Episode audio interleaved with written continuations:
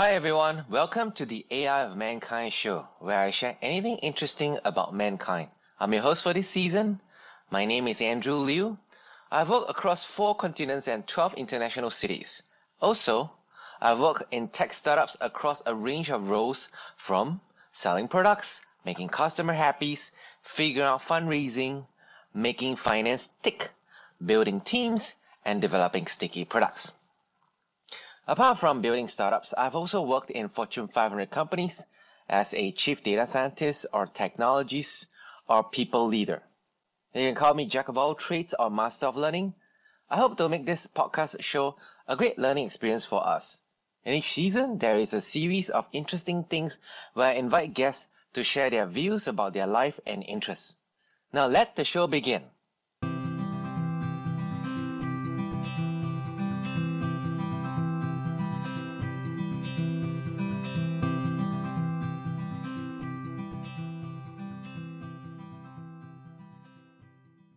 In the previous episode, Jarrod shares his digital and data transformation case on helping the government with volunteers acquisition strategy for non-profit organizations. He also shares a project that makes money at the expense of others' privacy. At the same time, he shared a successful data transformation story of how a digital marketing campaign is done in a country of unrest. This episode continued the part 3 conversation with Jara and Jara and Andrew exchange views on the difference between a data analyst and a data scientist, the difference between a technical data scientist and a client-facing data scientist. Andrew shares a trend that companies are seeking data strategists to build data roadmap and data blueprint for companies, and Jarrod mentioned the need that companies do not just stop at that stage but follow up closely to implement the roadmap and blueprint to avoid a translation gap. Both agreed that companies need to be patient with implementing data transformation as Jarrod shared a funny story about Twitter wanting a machine learning model in the next second. Let's continue. Even investors who actually just want to understand what data science innovation are you going to sell. So if you actually start to talk to them about, oh, it's adjusted R square, oh, you're using Python, or you're using XGBoost, that's it. They'll just say, I'm sorry, it's very interesting, but then I don't want to invest. yes, so, so that story, can you tell us like how what exactly happened? Like how did it begin? What was going through your head as well? It comes from requests from clients and say, I want something that is this certain product, data science innovation that actually solve solve my business problem. And then uh, we come up with uh, innovation that actually earns that valuation of the company 13.4 million USD. And then that allows the customer to actually find out information from US or China without ne- needing them to have data themselves so yeah, it sounds kind of creepy. so it's possible. Anyway, so that's actually where the innovation spirits come from.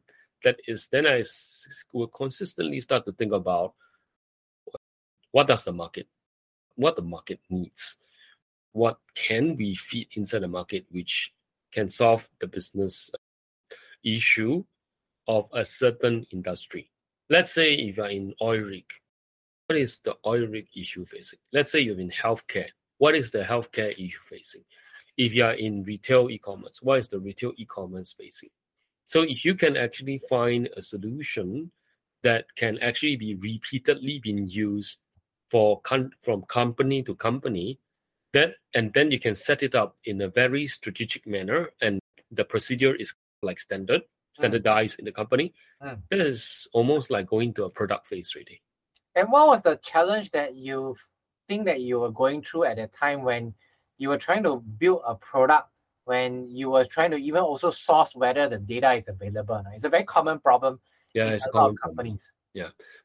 But then what I did was so I was consistently start to actually think about this is actually a business problem. Then is it actually a data which the business is likely to have? When you actually work in that industry for quite some time, you will know, for example, in a credit card company, definitely will have credit score information. Yes. Definitely will have customer information. You can't run away. The bank will have customer information. The yes. bank will have transaction on the card itself. Then yes. can you actually create a product out of it? Yeah. I mean, what is the difference between a project and a product? Is that a project actually you build on the spot for them, you hands off, and then tell them what's the model, and then that's that, right?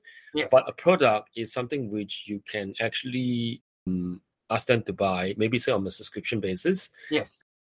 and then it's not a hands off. You don't need to tell them what's in the model, and then they will actually just be a subscriber to the that product that you had, and then it's yours forever.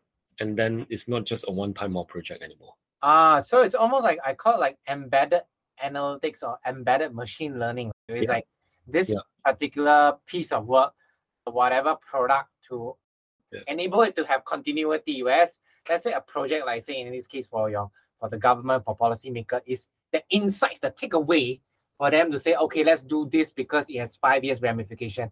Whether Something on a daily basis is a different story, right? Yeah.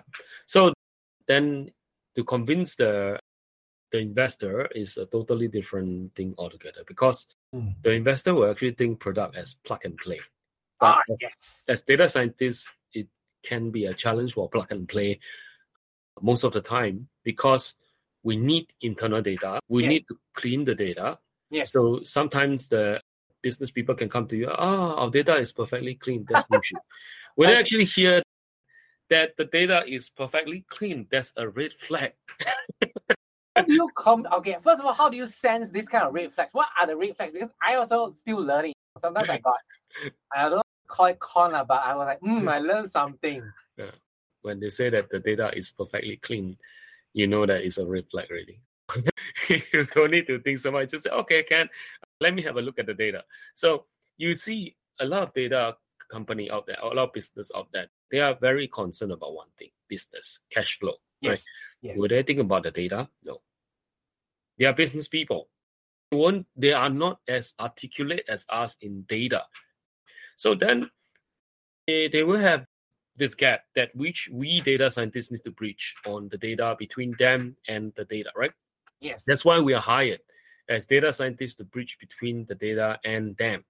And this is actually a problem. They think that they have a data lake, but then you see multiple dirty data brings together doesn't become a data lake. It becomes a data swamp. yes i want to say data, data mangroves right they say Yeah. have clean data but you got a, a, des- a this desalination pump you got clean and processed to be drinkable right Yeah, it's it's initially it can be quite scary, but then once you actually walk through multiple data swamp yourself, it becomes second to none really. So then you know what to do when you actually face a data swamp, what questions to ask, what's actually the some of the people to approach and how do you approach them to get answers and things like that. Yeah. So I even have a standard procedure on how to clean data and things like that really. Yeah. So then it's not easy. The journey to become a data scientist is really literally from data analyst. As junior as you can be, just try to actually learn, be patient, learn from scratch, actually go and meddle with real data. Do I suggest joining data competition? Yes, you can join data competition, but then data competition are still competition, right? Yes. You will see you will see maybe say data pre-prepared for you. yes And not only that, that is you don't see your model being deployed. You I don't see your analytics being deployed as well. not, not just Yeah. the deployment part, but like you said, the data is prepared.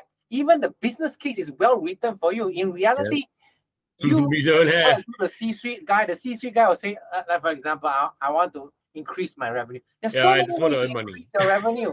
Yeah. What are you looking at? Are you looking at the, like you said, the product? Are you looking at your business? Are you looking at the people? There's so many ways that data science can do, right? I want to grow my plants. so that's actually the chemist is a really a gov- government chemist that I actually had met. So yeah, it's you're right. That is even the business objectives are well written for you. So data competition, yes, is a good way to practice the things that you learn. But then ultimately still you used to hands on, join a company, be humble, join a company, start as a data analyst, and then look at the data proper and then just clean it properly. And then from there, you try to proceed on to become a journey as a senior data scientist, which actually is understanding how the tech stack flow, right? And then, of course, then the journey there will have to decide for you what kind of data science domain discipline you want to actually go into. There's a data science discipline, the five discipline, numeric, image, text, video, vocal. What kind of industry you want to focus on? Is it banking? Is it insurance? Is it what kind of uh, industry?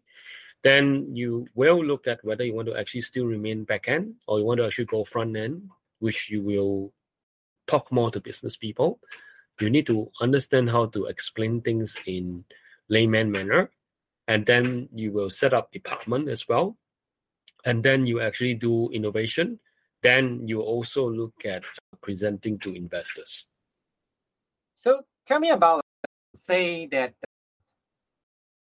your view on digital transformation. Let's say a C-suite client, he listens to this podcast or he knows you, then you're like, hey, I want to do data science. I want to do yeah. AI. What yeah. is your advice for them to think about how to begin this process? How do we begin this process is uh, first understand if you have data to actually begin with first. I do. Yes. I do. How, how do you ask him and how do you get these people to be aware? I will actually ask him what kind of data that he has. And I do actually have two significant cases where their data it's really very interesting. One don't have data customers, they don't have customer ID. Wow. Which means that they only had transaction. So I was actually is that a, a, small company or a big company or without customer ID? It's a restaurant basically. So it's a certain restaurant in Marina Bay Sands that sells hero products, those those kind of yeah, heroes yeah. product. But then it was closed down. It's quite a pity because that restaurant is actually quite nice. It's actually oh. selling oh. those kind of one of think of either DC or Marvel, or one of them. So I was actually quite enjoying the product, and then they had to close down because they don't have customer ID, and then because of that, they don't. They only know what are the products that is selling well or sell not selling well, but they already know that. But what what we want, what they want to do, and we hope to provide is to profile their customer, to know what marketing messages we can send out in a targeted manner to them to actually bring back the customer sustainability or win back the customer. Yes. So, so they can't because they don't have customer ID. Yeah. Yes. So when you say that, you tell them that hey, you don't have customer ID, and oh, first of all, do you ask them, hey, how come you don't have customer ID? And what was the response when you tell them, hey, you don't have customer ID? I can't help you further the. Uh, I, I, I was actually telling them that is there possibility that you can start collecting a customer ID first? Give them some loyalty because ah. you're opening for quite some time. You should have able to actually give them some loyalty a card or whatever. Then when you they come back and then you scan the QR code and all those things, then it's registered inside your transaction.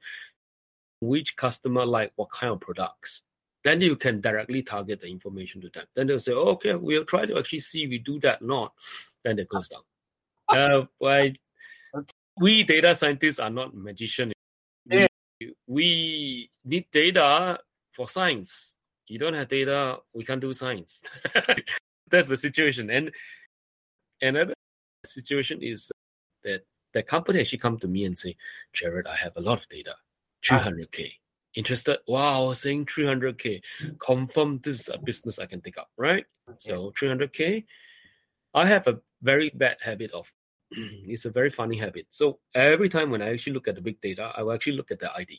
So I actually do a dedupe on the ID, find out how many duplicate cases are there on the ID itself. Mm. Guess what? 300k data, only three customers. Is it a B2B customer, very large customer base, therefore only? No, they were saying that no, it's a B2C. And then they say, Jarrod, 300k customer, we have 300k customer. And then you can do something about it then I'll actually do a dedupe. B2C. unique customer, and he wants to profile the entire nation with this data. wait, B2C three customer, is it sell sell like Twitter to Elon Musk only? There's only three. if that, I will actually want a cut of one billion, right? so then you see 300k, and then he say he wants to use this 300k to profile the entire nation on energy saving wow, such a noble deed. And then end up only three customers. I can't do anything. Now, do you ask them how come or what could the reason be when they have this only data set where you only have three double duplicates data? It's because it's the energy consumption usage of these three customers. and you know ah. how the data is they give me a data dictionary. They are so proud that data dictionary. They said, Jarrod, this is a majestic data dictionary. So I look at it. Okay, voltage description is voltage. M description is amp. right on the third column onwards, I really give up already. There is current. The current in the variable name, the description is current. So I was actually asking him, how am I going to understand what does the voltage used for? Is it for fan? Is it for fridge? Or is it for aircon or whatever? Is it oh voltage is voltage? I can't do anything for them like that. I, I know. I think I had a very similar case for a travel company, and they say, "Oh, we want to build the best AI system." I said, "Okay." They got really a lot of data, let's say in one terabyte, but the, the problem is that the data was all over the place. And then mm-hmm. I said, "Okay, how can I piece all the data together? What's the unique key? You must have yeah. some customer ID or some common ID. Then you know what they say? They say uh, because of uh, this like Privacy Data Act from different country, then the, the data engineer and software engineer they build with different ID key. There's no ID equivalent. Nobody create a ID to piece all the data together. And then expect me to be the encryption magic guy to oh this data set can encrypt to this data set. And uh, how are you going to do that? I don't know how you're going to do that as well. I, I have no, I okay. Uh, I'm, I although I'm a chief data scientist, but then if you actually give me this kind of situation, I also don't know what to do. I can only say good luck. how about this? We look at just one data itself, and then we try to actually solve something out of it, just a simple dashboard. But then you just give me one data without even ID to. We don't even know that the ID comes from the same guy or not. Yes, I know what you mean. Yeah. so yes, so listener actually listeners, so you're hearing this. We data scientists actually are not magician. Yes, we do have requirements from the data. If you if your data fits into this kind of situation that we just talked about, it's time to actually speak to a data engineer to uh, help to clean up the data a bit we can't do things with three customers to profile the entire nation or entire world. Three customers to profile the entire world not possible. All right, as well. ID key not found. We don't even know whether the customer is the same guy or not that is hitting 300k inside your database. That's so risky to come up a business strategy on just that itself too. And then the other one I actually talk about. So that is what you can do with this data when your customer ID is not even there on my case, only transactional information. And then you're telling me that you want to send targeted information to customer, but send to who? We can't. yes. So, yeah. but don't you think that I'm just thinking out loud because uh, you mentioned about recommending starting data engineering to companies to be, before they begin the path to AI or digital transformation, uh, machine learning transformation. Yeah. Uh, but some of the C-suite people, like the CEO and CL, CTO, will say, "Hey, if we normally will hire a data scientist or we outsource to a data scientist assignment because we don't even know what we don't know. The mm-hmm. Johari window, as they say. We will, we will only hire data engineer when the data scientist tells all the shit that we need or the gaps, the areas of improvement. Then we know what to hire data engineer. What do you have to say about that? That's fine. Then I can actually come in as an advisor. If you have money to spend, why not? Ah. We can work ah. together on that. So if you want to hire a data engineer, I can actually pinpoint the problems to the data engineer because data scientists are not just expensive to hire, they are hard to find as well. That's true. That's true. Yeah.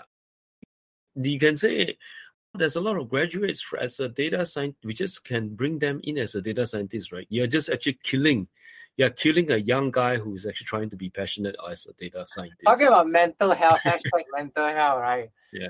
I know worries like all these junior guys can one lah. Just hire them and then throw at them. Then three months later, hey, why the attrition rate is so high? Ah? It's unfair to these young guys who are just really trying to progress in their career, right? You need guys like us who actually seen the horror of itself in the database and to travel through many data swamp, then you will actually understand okay, so this is the problem. We target the problem.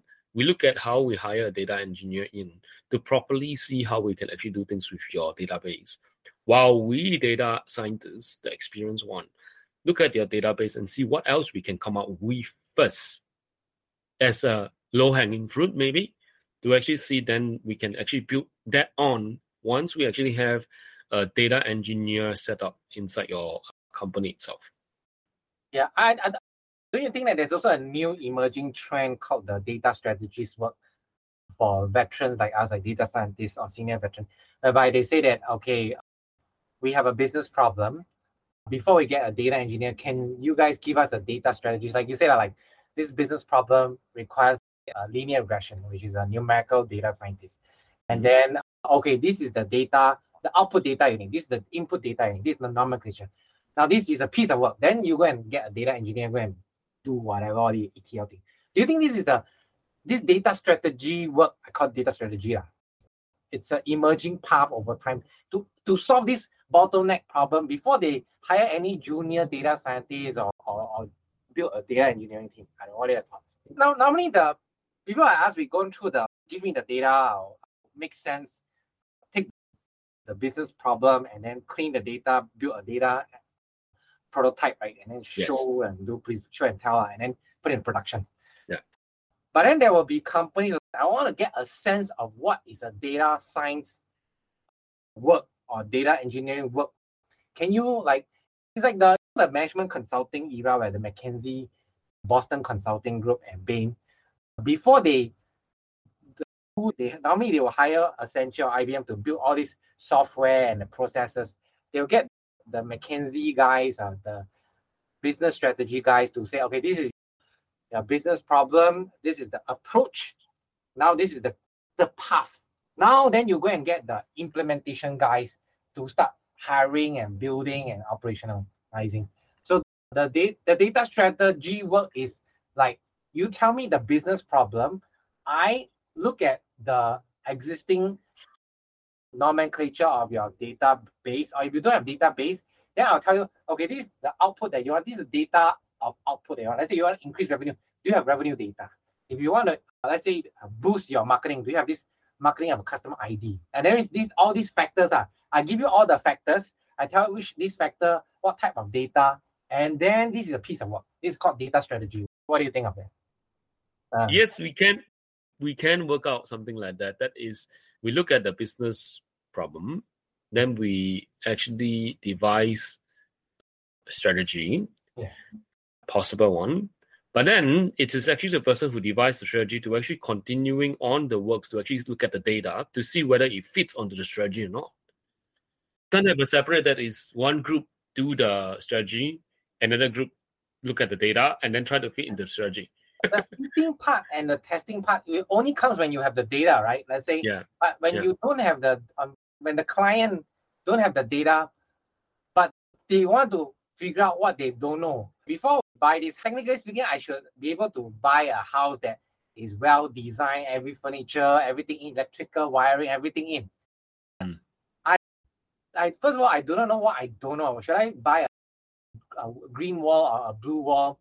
Can somebody just do a painting, a blueprint for me first. Yeah. Before they engage us as the contractor, ah, that means we renovate for you, we drill this, drill that, do everything for you. We will ask you, do you have the budget and you want green color, blue color, or not? If he doesn't know anything, how to get him to visualize to say, hey, this is what I want. Okay, now I let me get the data engineering first, and then get you guys to help us hand holding something like that. I don't know. What are your thoughts on that? So you see, this is actually a challenge of a data scientist as well. That Yeah. is, we usually start with the business problem, and then we try to actually do a blueprint, right? But that's why I say the person that do the blueprint should mm. actually go all the way down to the data to actually see whether he can enhance the blueprint along the way, because you can't actually do a blueprint as company A, right? Company A done the blueprint already, and then hire company B, is a, cheaper option, right? Save cost, right? cheaper option, company B, to actually do up the fulfillment of company A blueprint. That will actually be a horror story. know. I would say it's a cheaper option. Whether it is once you have this, come back to me again because they don't have the data. They Yeah. go and use your service. it will take a much longer time. Yeah. But if they if you tell them, hey, okay, you pay me this amount, here's the blueprint, you have the data, come back for the full service. That's possible, but then that the company really must come back to the person who suggests the blueprint, because you see, then it's the responsibility of the planner of the blueprint to look at what is being collected and then see whether we can enhance the blueprint further. The likelihood of the customer coming back to the guy who built the blueprint will be very high because you hmm. When you build the let's say you give the this is the data sets that you need but you Yeah. didn't tell them the algorithm so they just get the data set and then they go to another data scientist the other data scientist they don't have the previous context right Yeah. That's why you see, when I was actually at an e-commerce company, I was saying that yeah, I can actually build a profiling model because this is actually what they want. They want you to know their customers, right? Yeah. So they say we know our customers' marital status. We even know where they stay and all those things, right? Yeah, it sounds very fairy tale. You have everything about customers from A to B. So I know that's uh, from A to Z. Yeah, everything. So I know it's a red flag. Really. So I say, okay, you have everything about the customers. I can do profiling. Give it to me. So when I join, they have only gender and age. huh yeah, I know. So you see, that's why yes, I design a blueprint and say that yes, we can profile customer using certain model. But then when it comes to me and say that oh, okay, they only have gender and age. So what can we do? So we have to enhance the blueprint, right? Like example, a data engineer, maybe a poor young data scientist to actually fulfill the blueprint when the guy who designed the blueprint has no context of the data. It will be very scary. I would say it's very scary, but I think it happens a lot of times. It normally it leads to high attrition rate, especially if they want to build in-house hiring. Because the previous guy, I mean, in the name of Agile, a lot of companies like Agile. The problem with Agile is that the documentation is very scant, and a lot of Mm. the knowledge is actually embedded in the brain of the previous guy. Yeah. So any new data scientist that just came out, data science manager, hey, wow, this machine learning, 600,000 lines of code. Huh? Where's the documentation? Oh, the predecessor just uh, quit already. Oh, wait, can I talk to him? I'm sorry, I don't think you can. How, how do you solve this kind of problem, man? at least the code must have comments inside. if the code don't have comments inside, then it takes people like us who is actually went through many data swamp, went through many data codes. Even without the commands is the, the comments itself, we can understand by running it, we can understand how why the, these commands are running like that. Right. Roughly understand. But of course then we have a documentation, it will be easier. Right. But then yeah, you're right. That is we need we have this also this issue that this uh, data scientist A quit and then leave a legacy, and then the data scientist data scientist B have to actually take over the work.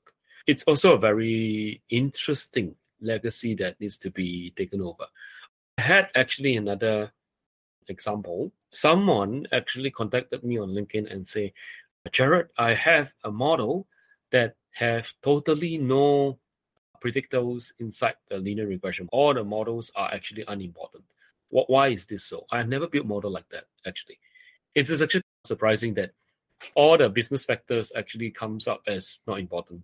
Oh, then it's become y equal to c, y equal to constant. So plus error. Then, then or maybe uh, plus, plus, plus c, that's all, y equal to c. So I was actually saying, can you tell me a blueprint of it? So he said, we are actually using the travel data, right, to actually see what the customer want on the e-commerce company.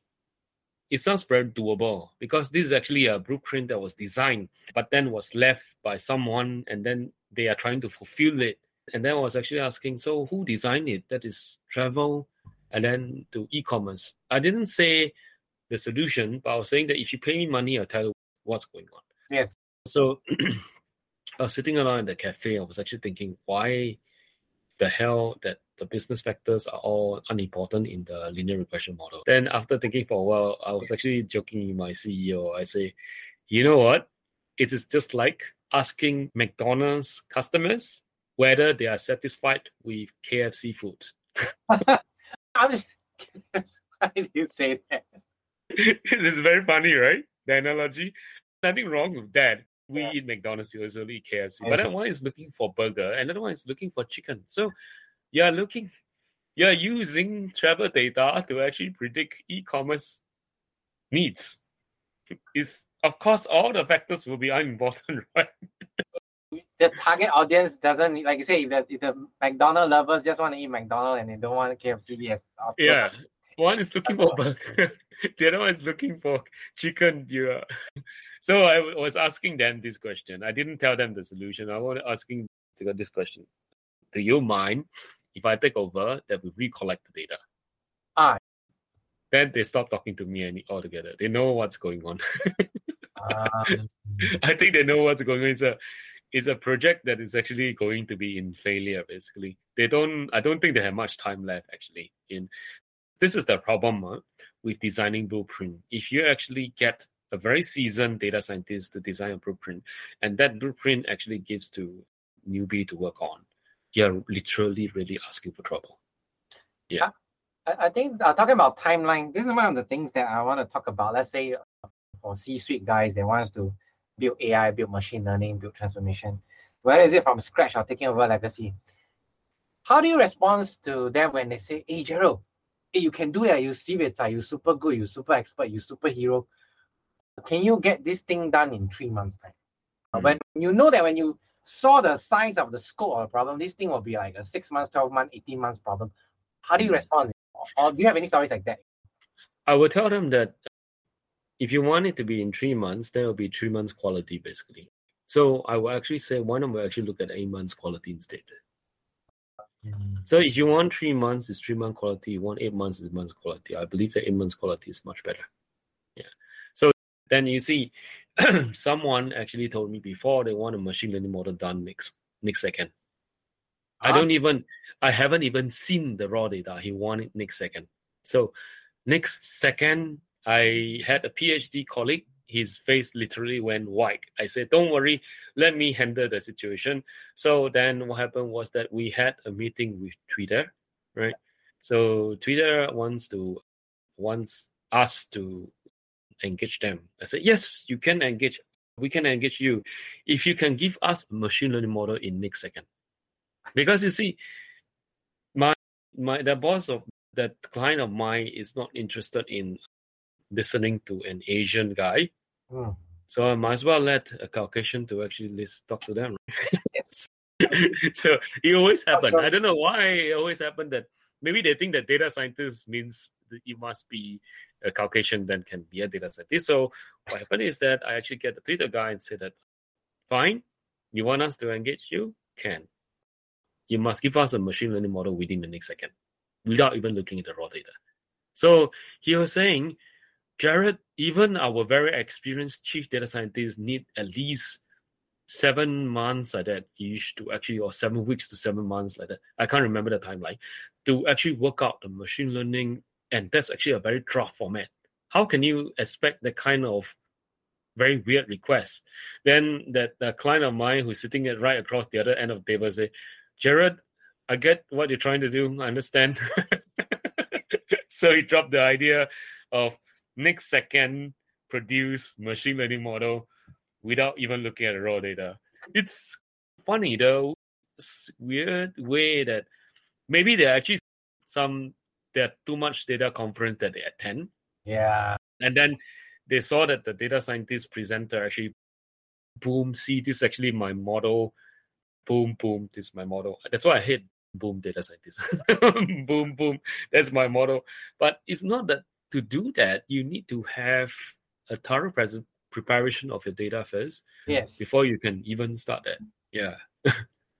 I don't know, or maybe it could be another case where another snake oil guard company sold them something and promised them next seconds. Uh, I, I mean, it's a, a very dangerous thing to actually say that next second you actually come out with a machine learning model. I don't even I won't even trust the machine learning model. I, this is this, this the story of next second. I have a story about there was this client that came to me and he said, "Hey, I paid millions of dollars to a brand consulting firm, and they built this product. Uh, they can guarantee uh, return of investment of whatever product that use this diagnostic kit. Uh.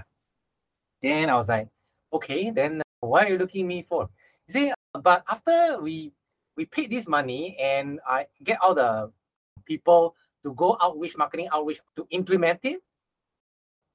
Oh, it's 18 months already. I don't see any ROI on two things. One is the product doesn't give ROI to my existing customer.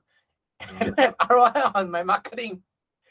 Then Okay. I was like, okay, can you give me a data? Then when I look at the data, I say, hey, the this is the claim. I say, these are the factors that will guarantee this score and this score will guarantee increased revenue. And I was like, okay. Then I just basically look at that and then I ask hey, what's the algorithm? What's the method?